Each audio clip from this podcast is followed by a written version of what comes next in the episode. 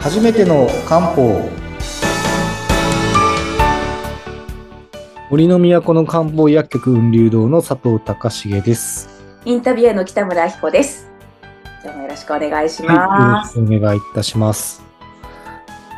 前回が、えっ、と、まあ、春の養生のお話で、まあ、五臓六腑の肝の話が出てきたので、まあ、ちょっと今日からですね、五臓の肝についてお話しできればなと思うんですけど、はい。ちょっとまあ、春の養生、簡単にまた復習しておくと、一つはまあ、春になって動き始める。うんうんね、だから。活発になり始めますよということと、はいえー五臓でいうとこの肝が乱れやすいということと、あと新陳代謝の話しましたよね。うん新陳代謝が激しくなるので、はいまあ、それでちょっと肌の、肌荒れがしやすくなると。そうそうそう、そんな話がありました。そう。ねあとは、その肝の乱れに関係するんですけど、こう血へ、血が頭の方に偏ってしまって、うんまあ、これがですね、不眠とか頭痛とかイライラですね。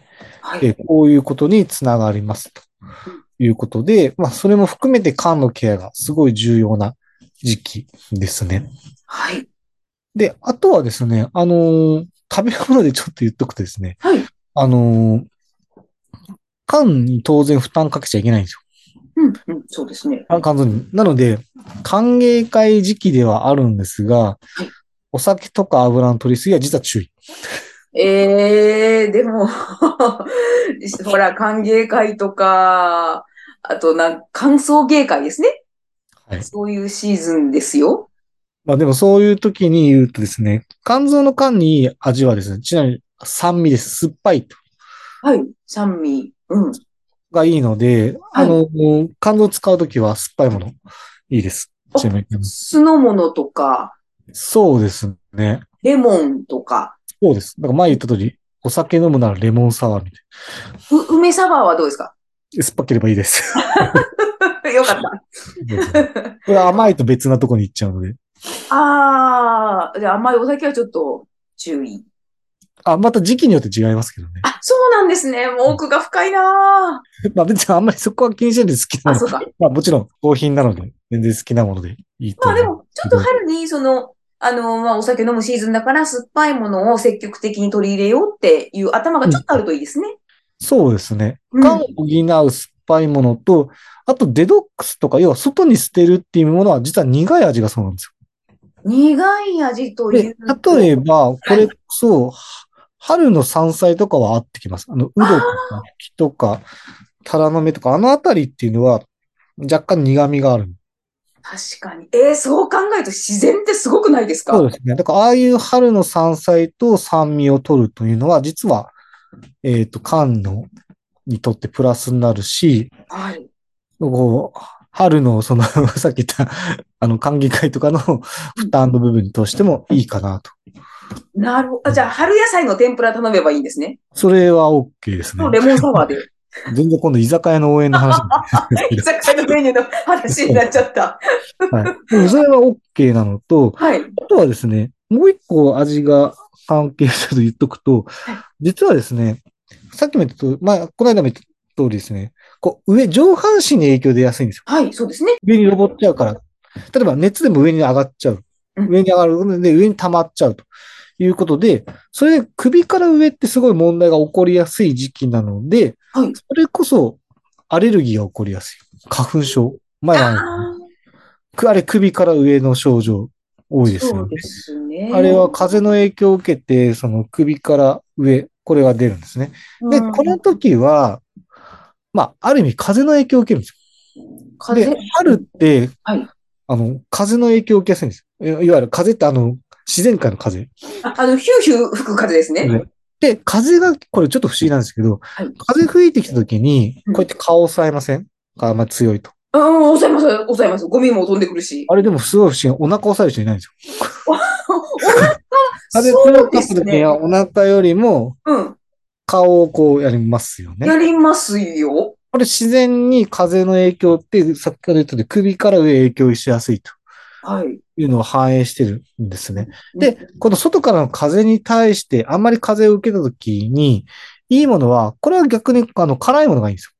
風に対して発散させる。へえ。なんかこれはみょうがとか、ああ、なるほど。まあそれこそ春、春の玉、春玉ねぎとか、ああいうちょっと辛いもので発散させると。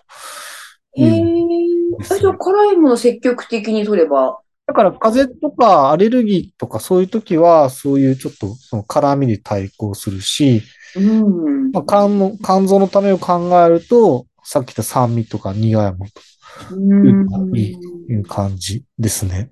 まだ甘いものは出てこないと。まだ、あ、スイーツ好きの方お待ちください。甘いのはでも大丈夫。ちゃんと梅雨時に出てきますから。あ、梅雨に、あ、梅雨に甘いもの？へえ。非常に負担かかんないですよ、甘いものって。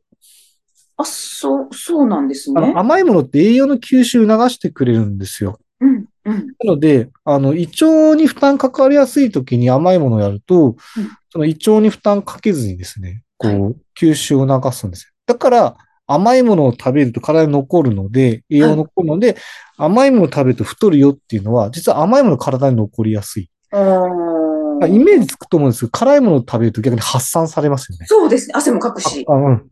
なんか辛いものは周りに弾き返すし、うん甘いものは体に残すしっていう感じですね。そうですね。そんなイメージです。ですね。だから甘いもの実は重、昔だって重要で、今みたいなこう食べ物がいくらでも取れるっていう時代じゃないとき、はい。貴重なものを体に残すっていう意味では甘いもの結構重要だったんですあけど、あ、そっかそっか。今はちょっと甘いものを取りすぎちゃってるので、うん甘、甘いことに対するありがたみが ちょっと減ってはいるんですけど、甘さは甘さで意味があるんですね。ああ、なるほど取ねり。すぎ、取れ、取れ、取れる環境になっちゃったから、あありがたさがないんですね、いつでもね、食べられますもんね。でも、甘いものっていうと私、ま、昔はね、あのーまあまあ好きだったんですけど、はい。今もね、嫌いじゃないんですよ。嫌いじゃないんだけど、あの、ケーキバイキングとかは、もうね、行こうと思わない。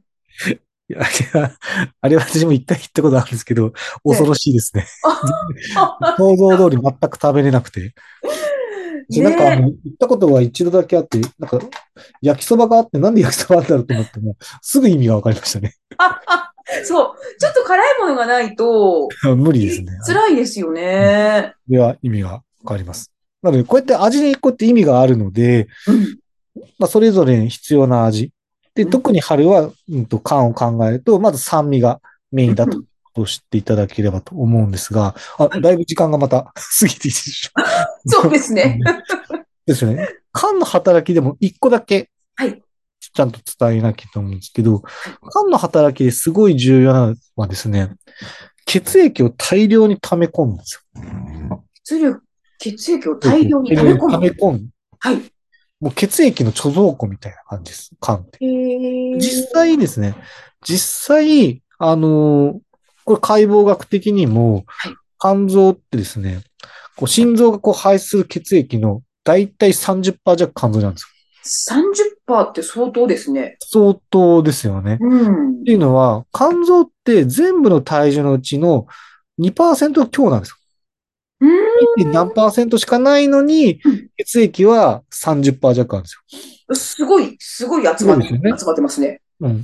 で、次血液多いのはどっかっていうと、まあ、例えばいろいろあるんですけど、例えば皆さんなんか血液たくさん使ってる場所場所っていうと、例えば脳。脳。脳みそもまあ多いんですよ。